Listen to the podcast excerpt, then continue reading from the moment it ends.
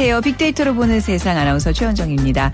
자, 황금 연휴를 앞둔 금요일입니다. 벌써부터 좀 설레죠. 오늘은 영화 하나 한 편 봐야지 하는 분들도 많으실 것 같은데요. 그 예전에 봤던 영화 중에 원더풀 라이프가 오늘 좀 생각나더라고요. 이 영화에는 이승과 저승 사이에 있는 낡고 조용한 중간역이 등장합니다. 이곳에 온 사람들에게 면접관은 일생에서 가장 행복했던 순간을 선택하라고 하는데요. 참 쉽고 어려운 질문 영화 속에서도 선뜻 답하는 사람이 없습니다. 첫 월급 타던 날, 뭐 사랑 고백을 받은 날, 남성들은 뭐 군대 제대하던 날, 글쎄요, 뭐 영화에서는 어머니의 포근한 무릎 담요, 숲에서 먹던 주먹밥, 딸을 시집 보내던 날 등이 나오는데요. 자, 여러분의 인생에서 가장 행복했던 순간은 언제였나요? 어쩌면 어떤 특별한 순간이라기보다는 평범한 일상 중에 우리의 행복은 숨어 있지 않나 싶습니다. 자, 눈부신 햇살이 나를 비추고 사랑을 나눌 가족이 있고 말이죠. 어, 오늘 마음까지 가벼워지는 행복한 금요일입니다. 오늘 지금 이 순간 그리고 올해 황금 연휴 진정 내 인생의 가장 행복한 순간으로 만들어 보시기 바랍니다.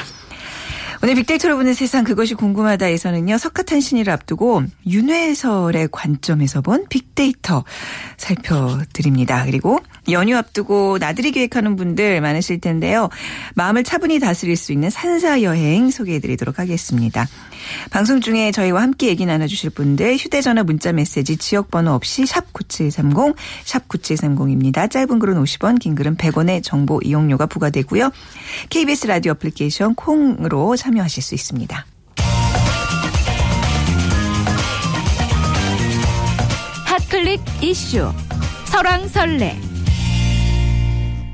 화제 이슈들을 빅데이터로 분석해보는 시간 스토리닷의 유승찬 대표와 함께합니다. 안녕하세요. 네, 안녕하세요. 네. 조금 전 프로그램 시작하기 전에 이제 속보가 하나 떴어요. 조현아 네. 대한항공청 부사장 얘기죠? 네, 네. 땅콩양 2심 공판에서 네. 징역 10월에 집행유예 2년이 선고됐어요. 그러니까 1심에서 징역 1년이 선고됐었는데 네. 감형이 된 거죠. 네. 네 그래서 그뭐 유전 집유, 무전 실형 뭐 이런 논란이 재현될 네. 것으로 보입니다. 네. 그리고 어제 황교안 법무부 장관이 새 총리 후보자로 지명됐죠. 네. 이 소식 뜨겁습니다. 네. 그리고 중동발 사스로 알려진 메르스 공포가 엄습하고 있어 국내 환자들이 발생하고 있고요. 그 국회 상임위원장 특수활동비 논란도 네. 계속되고 있습니다. 이, 이, 내역을 밝혀야 되느냐 말아야 되느냐 뭐 네. 정의호 국회의장 밝히지 않겠다 뭐 이렇게 말했는데 논란은 계속될 것 같습니다. 그리고 그 미국발 사드 배치 문제 다시 얘기되고 있고요. 교육운동가 문하영 씨가 대학생들이 학자금 마련 때문에 빚쟁이가 되는 부정적 현실에 대한 토론 없이 어떻게 교육의 미래를 논할 수 있겠느냐고 해서 네. 그 참석자들의 기립박수를 받았던 그 세계 교육 포럼 이 어제 인천 선언을 채택한 뒤 폐막했습니다. 네. 자, 그럼 먼저 황교안 국무총리 후보 지명 소식부터 이제 알아보겠습니다. 예, 여야가 어떤 공방이 뜨겁나요? 어떻게 지금 뭐 굉장히 분위기가 달아오르고 있다고 하는데 어떤 네, 뭐 상황이죠? 총리 공백 네. 한 달여 만에 이제 네. 후보자를 발표했는데요. 어, 박근혜 대통령은 황교안 법무장관을 총리 후보로 지명했습니다. 네. 네 총리 지명 소식 직후 SNS 뉴스를 빠르게 전하면서 코멘트를 달기 시작했는데 비판적 여론이 좀 많았습니다. 발표 당시 발표 시각을 둘러싸고 청와대가 혼선을 빚기도 했어요. 그러니까 네. 15분을 늦춰서 늦췄죠. 네. 그래서 뭐 그 중간에 사람이 바뀐 것 아니냐 이런 의혹도 음. 제기가 됐고 유승민 원내대표도 아침에 들은 이름이 다르다 뭐 네. 이런 얘기를 해서 또 논란이 네. 되기도 했습니다. 그래서 이 지명 과정에서 그 상당히 혼선이 있지 않았나 아, 뭐 이런 네. 얘기가 나오고 있습니다. 뭔가 이제 갑자기 바뀐 거는 맞나 보죠. 네, 유승민 대표의 그 언급 네. 내용을 보면요. 여해 반응이 궁금한데요. 어떤 입장들이죠? 일단 청와대 김성우 홍보수석은 네. 그 대통령의 국정 철학에 대한 이해가 깊고 사회 전반이 부정부패를 뿌리 뽑아 새로운 대한민국을 만들고 정치 개혁을 이룰 수 있는 적임자다. 뭐 이렇게 이제 지명 배경을 설명했고요. 뭐 예상대로 음 여당 반, 여야 반응은 극명하게 갈렸습니다. 네. 어, 새누리당은 청렴하고 경륜이 풍부해 총리로 적합한 인물이라며 긍정적으로 평가한 반면에 그 새정치민주연합은 공안 통치의 노골적 선언이라며 회전문 불통 인사라고 맹비난했습니다. 새누리당 김무성 대표는 이날 총리 발표 직후 기자들과 만나서 박 대통령이 부정부패를 척결하고 우리 사회를 청렴한 사회로 만들겠다는 역할을 네. 충실히 잘할 사람으로 아주 잘된 인사다. 네. 뭐 이렇게 평가를 했고요. 어, 새정치연합 문재인 대표는 박 대통령에게 정말 큰 실망으로 대통령에게 국, 민 통합 의지가 그렇게도 없는 것인지 또 사람이 그렇게 없는지 네. 실망을 금할 수 없다며 야당과 다수 국민의 바람을 짓밟, 짓밟는 어, 독선적 인사다. 뭐 이렇게 비판했습니다. 네, 이제 어제 후보 지명이 있었고 오늘 이제 오전에 아침에 주요 언론사들은 이걸 어떻게 보도하고 있죠? 음, 일단 네. 어, 진보 성향의 언론, 그러니까 한겨레 네. 경향 등은 당연히 비판적인 입장을 밝혔고, 그러니까 네. 주로 사정 전국이 예상된다. 뭐 이런 네. 게 이제 우려를 표시를 했고요. 근데 조선중앙동화 등 그러니까 보수 언론들도 어, 비판적인 견해를 밝혔습니다. 아, 그런가요? 네. 예. 어, 중앙일보는 음 안대희 전 총리 후보자가 5개월간 그 10억의 수입료를 받은 것이 문제가 돼서 사퇴하지 않았습니까? 네. 근데 이제 황교안 그, 그 지명자도 17개월 동안 16억을 그 받은 이것이 이제 법무장관 그 인사청문회 때 드러난 사실이었죠. 네. 이거를 지적하면서 이것이 과연 형평에 맞는 것이냐 이렇게 얘기를 했고요. 그 조선일보는 어, 사정 드라이브가 아니라 감동을 줄 수 있는 통합혁신 총리가 필요했다. 네. 특히 박근혜 대통령 강조하듯이 경제가 그렇게 중요하다면 경제 전문가를 총리로 발탁하는 게 맞았다. 뭐 이런 비판적 사설을 게재를 했습니다. 네. 그 동아일보는 어, 병역 면제 그 1년 뒤에 사법시험에 합격했다고 전하면서 네네. 그이 고위 병역 교부 그 회피 의혹을 어, 제기를 했습니다. 네네. 그러니까 이제 병역 문제, 무슨 이제 변호사 시절 고액 수입 뭐 이런 것들이 지금 문제가 되고 그렇죠. 있는 건가요? 네. 네. SNS상에서는 어떤 의견들이 많이 나오고 있죠? 어제 네. 하루 2만 건이 넘는 언급량이 기록될 네. 정도로 폭발적이었는데요. 어, 부정어 분포가 긍정어 분보다 두 배 정도 많았습니다. 네. 그러니까 변호사 시절 고입 아까 이제 앞에서 말씀드렸던 고액 수입과 정관예우 그리고 병역 면제 사유 등이 집 중 거론됐는데요. 그 이 로펌에 재직할 때 이제 돈을 많이 벌지 않았습니까? 이것이 네. 이제 정관예우고 특혜다 뭐 이런 얘기가 나, 와서 아마 그 법무부 장관 임명 때는 여러 명이 한꺼번에 청문회를 받으니까 네. 이런 것들이 이제 묻혀 지나갔는데 아, 아무래도 총리는 더 집중되지 않습니까? 한 사람으로 집중이 되는 거죠. 그래서 더 무게도 있고 네. 그래서 이것들이 이제 다시 재검증이 될 것이다. 음. 특히 그 이때 문제가 됐을 때 어, 황교안 당시 이제 법무장관 그 청문회 때요. 문제가 되자 어 봉사 기여 활동을 하겠다. 그래서 네. 그때 받은 16억 여원 중에서 상당액을 기부할 것처럼 이렇게 발언을 했는데 네. 그것이 이행되지 않았다. 뭐 이런 네. 이제 의혹도 제기가 되고 있습니다. 실제로 네. 지난해 말 기준으로 이제 황교안 법무장관의 재산이 22억 6,500만 원 신고가 됐는데요. 전년 대비 1억 3,700만 원이 증가한 것으로 네. 알려졌습니다. 네. 그래서 이 문제는 아마 고강도 검증이 그 음. 그 예고되고 있고요. 네. 병역 문제도 심각하죠. 뭐, 어, 뭐 우리 유승준 얘기도 했었, 했었습니다마는 병역 문제에 대해서 국민들이 갖고 있는 어떤 민감성이 있지 않습니까? 네. 1977년에서 79년 어 사이에 3년 동안 이제 징병 검사를 연기하다가 80년 검사에서 만성 단마진 이게 이제 피부 질환이라 그래요. 네. 피부 질환으로 그 제2 국민력 면제 판정을 받았는데요.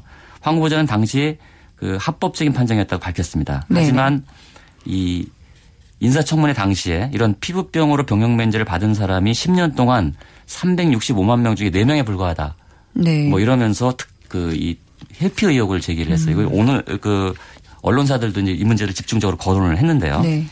어, 조국 서울대 교수는 박근혜 어, 총리 후보로 황교안 지명, 독실한 보수 기독교 신앙을 가진 초강경 공안 검사로 박근혜의 통치 철학을 체화하고 있는 사람이다. 향후 국정 방향이 가히 짐작된다. 이렇게 비판적 견해를 밝혔고요. 네. 어, 정치평론가죠. 황장수 소장은 트위터에서 어, 황교안 총리 내정자 임명은 부패 척결과 사회개혁 의지에 부합되는 잘된 인사다. 네. 이제 이렇게 긍정적인 의견을 피력하기도 했습니다. 네. 이 밖에도 그 통진당 해산 문제 그렇죠. 그리고 네. 5.16 구테타에 대한 역사관 그리고 편향된 종교관 등이 도마에 오르고 있습니다. 네. 이번에도 총리 인준 그 청문회 과정이 순탄치만은 않을 것으로 전망됩니다. 또 많은 뉴스들을 또 생산해낼 것으로 네, 보이네요. 이제 국무총리가 공석인 경우가 참 많아서요. 국정 공백이 항상 우려가 되고 있거든요. 지금 네. 뭐 총리 무용론도 아. 여기 여기저기서 제기가 되고 아니, 있습니다. 그래서 네. 총리가 없어 되는 거 아니냐 뭐 그렇죠. 이런 얘기까지 이제 네. 제기가 되고 있는 상황이죠. 네, 네. 물론 그래서는 안 되겠지만 말이죠. 네. 자 그리고 중동바이러스라고 하죠. 메르스 공포가 다시 재현되고 있는데요. 관련 소식 전해주시죠. 네, 중동 호흡기 증후군이죠. 네, 메르스라고 불리는 데 이 질병에 감염된 환자가 하루 두 명이 더 늘었습니다. 네.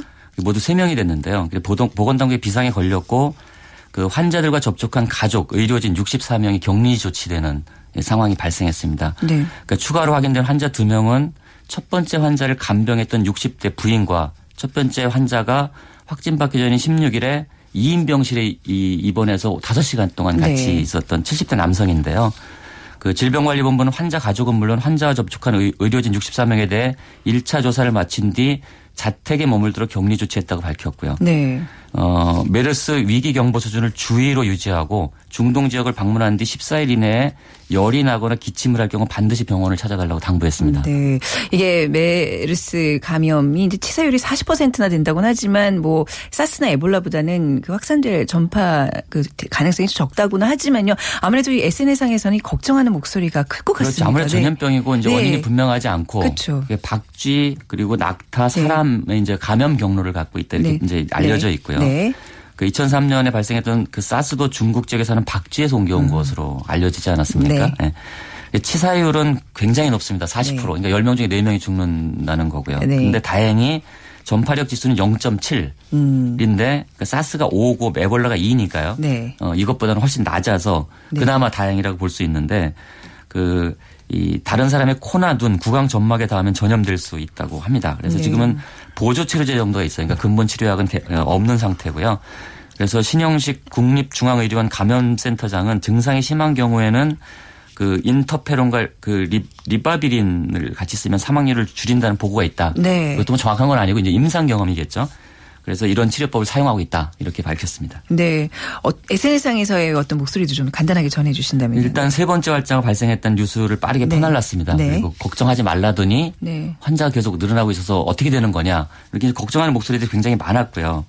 어, 메르스 공포 현실화 앞으로 2주에 달렸다. 뭐 메르스 어떻게 옮기나 동물원 가도 되나 음, 네. 어, 메르스 증상 뭐 있나 독감과 유사한 기침과 호흡 곤란이다.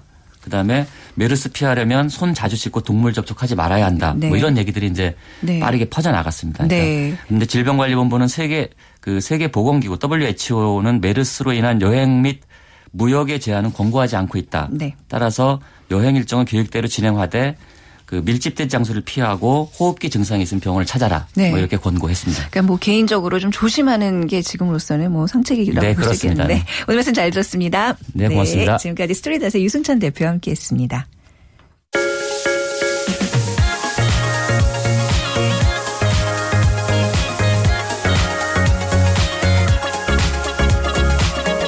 소셜 분석. 그것이 궁금하다.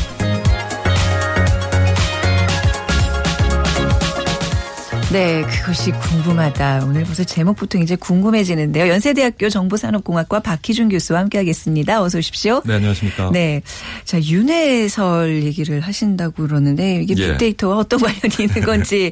네.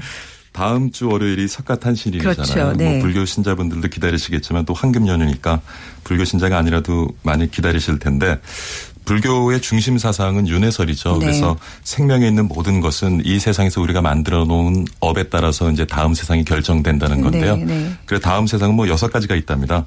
육체적 고통으로 가득한 지옥도가 있고요. 또 굶주림의 고통으로 가득한 아기도도 있고 노여움으로 가득한 아수라도 네. 그리고 짐승으로 또 세릉을 살아가야 되는 축생도 우리 인간 세상인 인도 그리고 행복으로만 가득한 하늘의 나라 천도가 있다고 하는데 결국 이 세상에서 우리가 선한 일을 많이 하면 네. 좀 나은 세상으로 가고요. 네. 결과적으로 뭐 선인 선과 악인 악가라고 하는데 선한 원인은 선한 결과를 만들어내고 네네. 악한 원인은 악한 결과를 만들어낸다. 이것이 어떻게 보면은 윤회설의 중심인 예, 것 같아요. 불교 가르침의 중심이죠. 예. 나의 그이 현생의 업에 따라서 이 다른 세계 어떤 세계에 이제 태어나니가 결정된다는 그 윤회설. 뭐 윤회설 얘기를 잘 설명을 들었습니다만 예. 이게 계속해서 이 빅데이터와 무슨 상관이 있는지.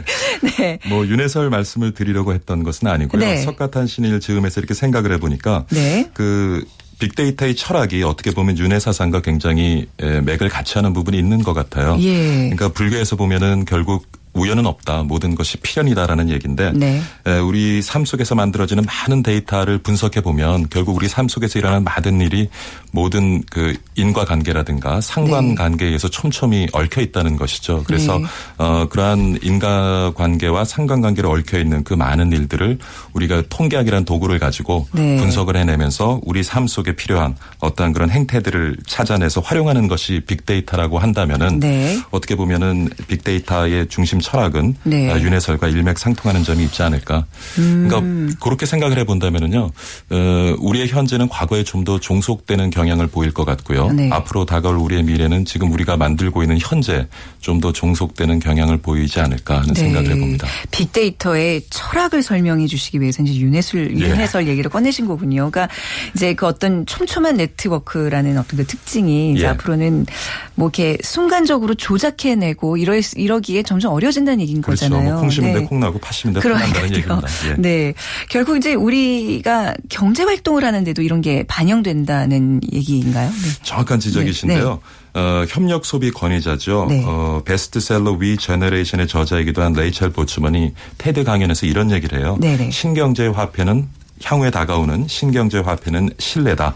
네. 그러니까 지금 우리가 신용카드를 사용하고 있지만 네. 앞으로는 평판 카드가 등장하고 우리가 사용하고 있는 신용카드를 대체하게 될 거다. 그 크레딧 신용카드가 아닌 평판카드라는 예. 거는 뭐 어떤 개념인 거예요? 그럼 평판카드에 무엇이 담겨 있냐면요. 예. 우리가 살아가면서 온라인과 오프라인 활동을 통해서 만들어내는 많은 이력들이 기록이 될 것이고요. 네. 그러한 이력에 대한 대중들의 견해, 평가 같은 것이 이제 기록될 것이라고 합니다. 아, 신용카드라는 건 이제 은행 잔고에 얼마가 있냐, 내가 얼만큼 벌 수 있냐라는 그런 기준이라면 평판카드라는 거는 어떤 한 사람에 대한 전방위적인 그렇죠. 평가가 담긴 삶의 거네. 관계 속에서 얼마나 신뢰를 중요시하고 그 신뢰를 지키면서 살려고 노력 했냐 네. 하는 그러한 이력이 이제 담기는 것이 되겠는데요. 네. 최근에 그 공유 경제가 굉장히 영역을 확대 가고 있습니다. 쉽게 네. 말씀드리면 에어비앤비라는 그런 업체도 있죠. 네. 그러니까 숙소를 필요로 하는 사람 그리고 지금 네. 사용하지 않는 숙소를 가지고 있는 사람을 연결해주고 수수료를 취하는 그런 네. 업체인데요.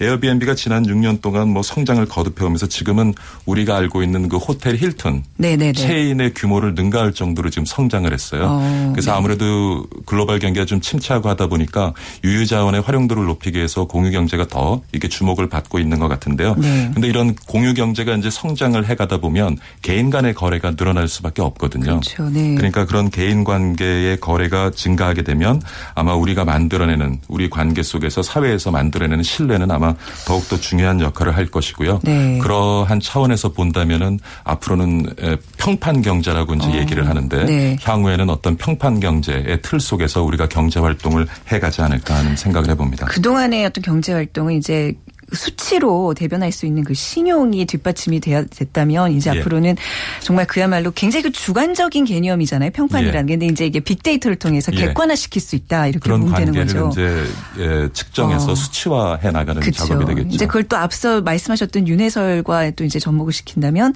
예. 내가 나의 평판은 내가 만들어낼 수 있는 게 아니라 꾸준히 켜켜이 쌓인 게 나의 어떤 그 평판 경 카드의 그 경제의 그렇죠.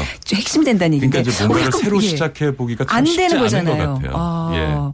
그러니까 신용 불량자가 되듯이 평판 불량자도 될 수 있다는 네, 얘기인가요? 네, 앞으로 그런 이제 얘기가 나오겠죠. 네, 이 평판 경제의 실제 사례들이 있다면 좀 소개해 주시죠. 네, 조금 전에 이제 공유 경제를 가지고 잠깐 네. 설명을 해드렸는데요. 뭐 금융 쪽에도 영역을 넓혀서 생각해 보면 네. 사실 전 세계 인구의 한 50% 정도가 신용 정보를 가지고 있어요. 네. 개발 도상국 같은 경우에는 신용 정보 가지고 있는 인구가 10%가 안 돼요. 네, 네. 그러면 그 이외 인구들이 돈을 빌리려고 했을 때 어떻게 대출 여부를 결정을 짓고 이자율을 결정 지을 건가 참 네. 고민할 수밖에 없는데 네네. 그래서 홍콩의 랜도라는 대출 업체가 이제 빅데이터를 활용을 하기 시작을 합니다. 네. 그래서 신용 정보가 없는 그렇지만 돈을 필요로 하는 사람들의 동의를 얻고 그들이 사용하고 있는 SNS에 접근을 해서요. 네. 그들이 가지고 있는 뭐 신상 정보뿐만 아니라 예, 예. 주변 지인과 그리고 아. 대중들과 어떤 소통을 해나가고 그 속에서 어떠한 관계가 만들어졌는지를 분석을 해서 네네. 아까 진행자분께서 말씀하신 것처럼 그걸 수치화를 시켜요. 네네. 1점부터 100점까지. 아. 그래서 어떤 기준을 놓고 대출 여부를 결정을 하고 이제 이자율을 결정을 하는데 재밌는 것은 어 보통 금융사들이 신용 평가를 해서 어, 대출을 결정하는 것보다 그렇죠. 오히려 네. 회수율이 높대요? 높다고 합니다. 오. 어. 예, 그러니까 지금 얼마를 가지고 있는 것도 중요하지만 네네. 그것보다 더 중요한 것은 지금까지 살아오면서 네. 어떤 신뢰 관계를 쌓으며 살아왔는가가 굉장히 중요한 요소가 될 것 같고요. 네. 뭐 금융시장뿐만이 아니에요. 채용시장도 요즘 굉장히 빅데이터 활용도가 높은데요. 네. 미국 같은 경우에 특히 이제 마이크로소프트 인사 담당자들을 인터뷰를 해보면 한 80% 이상이 네. 채용 과정에서 그 지원자들이 온라인상에서 만들어낸 이력을 평가하고 그것을 중요한 요인으로 이제 고려한다고 합니다. 그러니까 네. 앞으로는 지금 말씀하신 것처럼 그러니까 뭐 예, 지난 시간에 우리가 입양 얘기했고 결혼 얘기를 했는데 네. 취업을 하기 위해서도 필요한 돈을 구하기 위해서도 늘 우리가 신뢰를 쌓아가면서 그 뭐 온라인이나 오프라인에서 하는 말 같은 거 굉장히 중요시하면 살아야 될 것 같아요. 사람이라는 게 교수님 이게 의도치 않게 실수를 하는 경우가 있고 그렇죠. 또 어느 이렇게 계속 기회를 좀 부여를 받아야 되는 건데 예. 지금 말씀 들어보면 회복이 그러니까 어떻게 망가진 평판에서는 회복이 불능 회복 불능 그리고 또 이제 뭔가 다시 새롭게 시작하기 위해서 나를 예. 리셋하고 싶은데 그게 전혀 가 가능하지 않다는 얘기잖아요. 굉장히 그렇죠. 어, 좀 비인간적인, 네, 또 어떻게 보면 또 굉장히 불합리하게 좀 다가올 수도 있을 거든요. 어떻게 보면 좀 우리의 네. 목을 굉장히 조여오는 것 예, 같고요. 예, 예. 예, 말씀하신 대로 살다 보면은 뭐 어, 뜻하지 않게 거짓말할 경우도 있고 네. 실수를 할 경우도 있고 하는데 근데 생각해 보면은요 앞으로 네. 그 웨어러블 스마트 기기가 이제 우리가 사용도가 늘어나게 되면 우리의 숨소리 맥박 하나까지도 기록이 될 거거든요.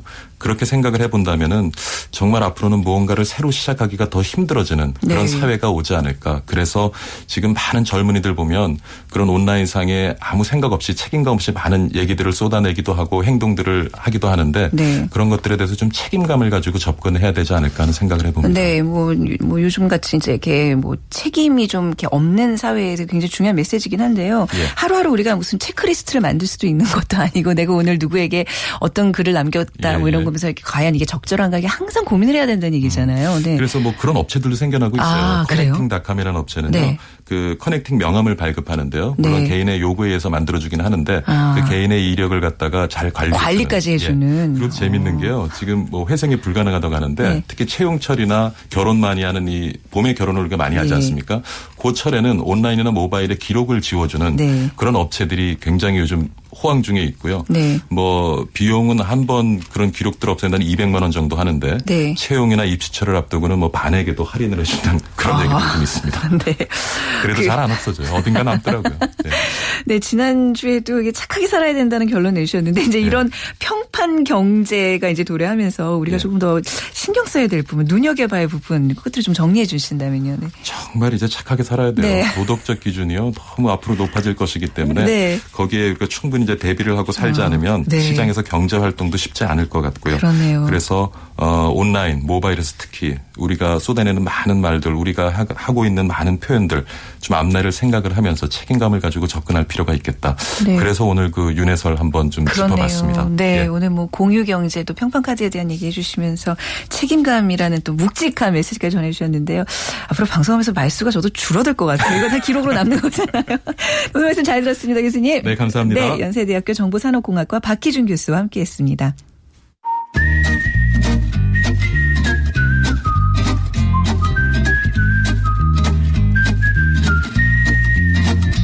감성 추천. 이곳으로 떠나볼까?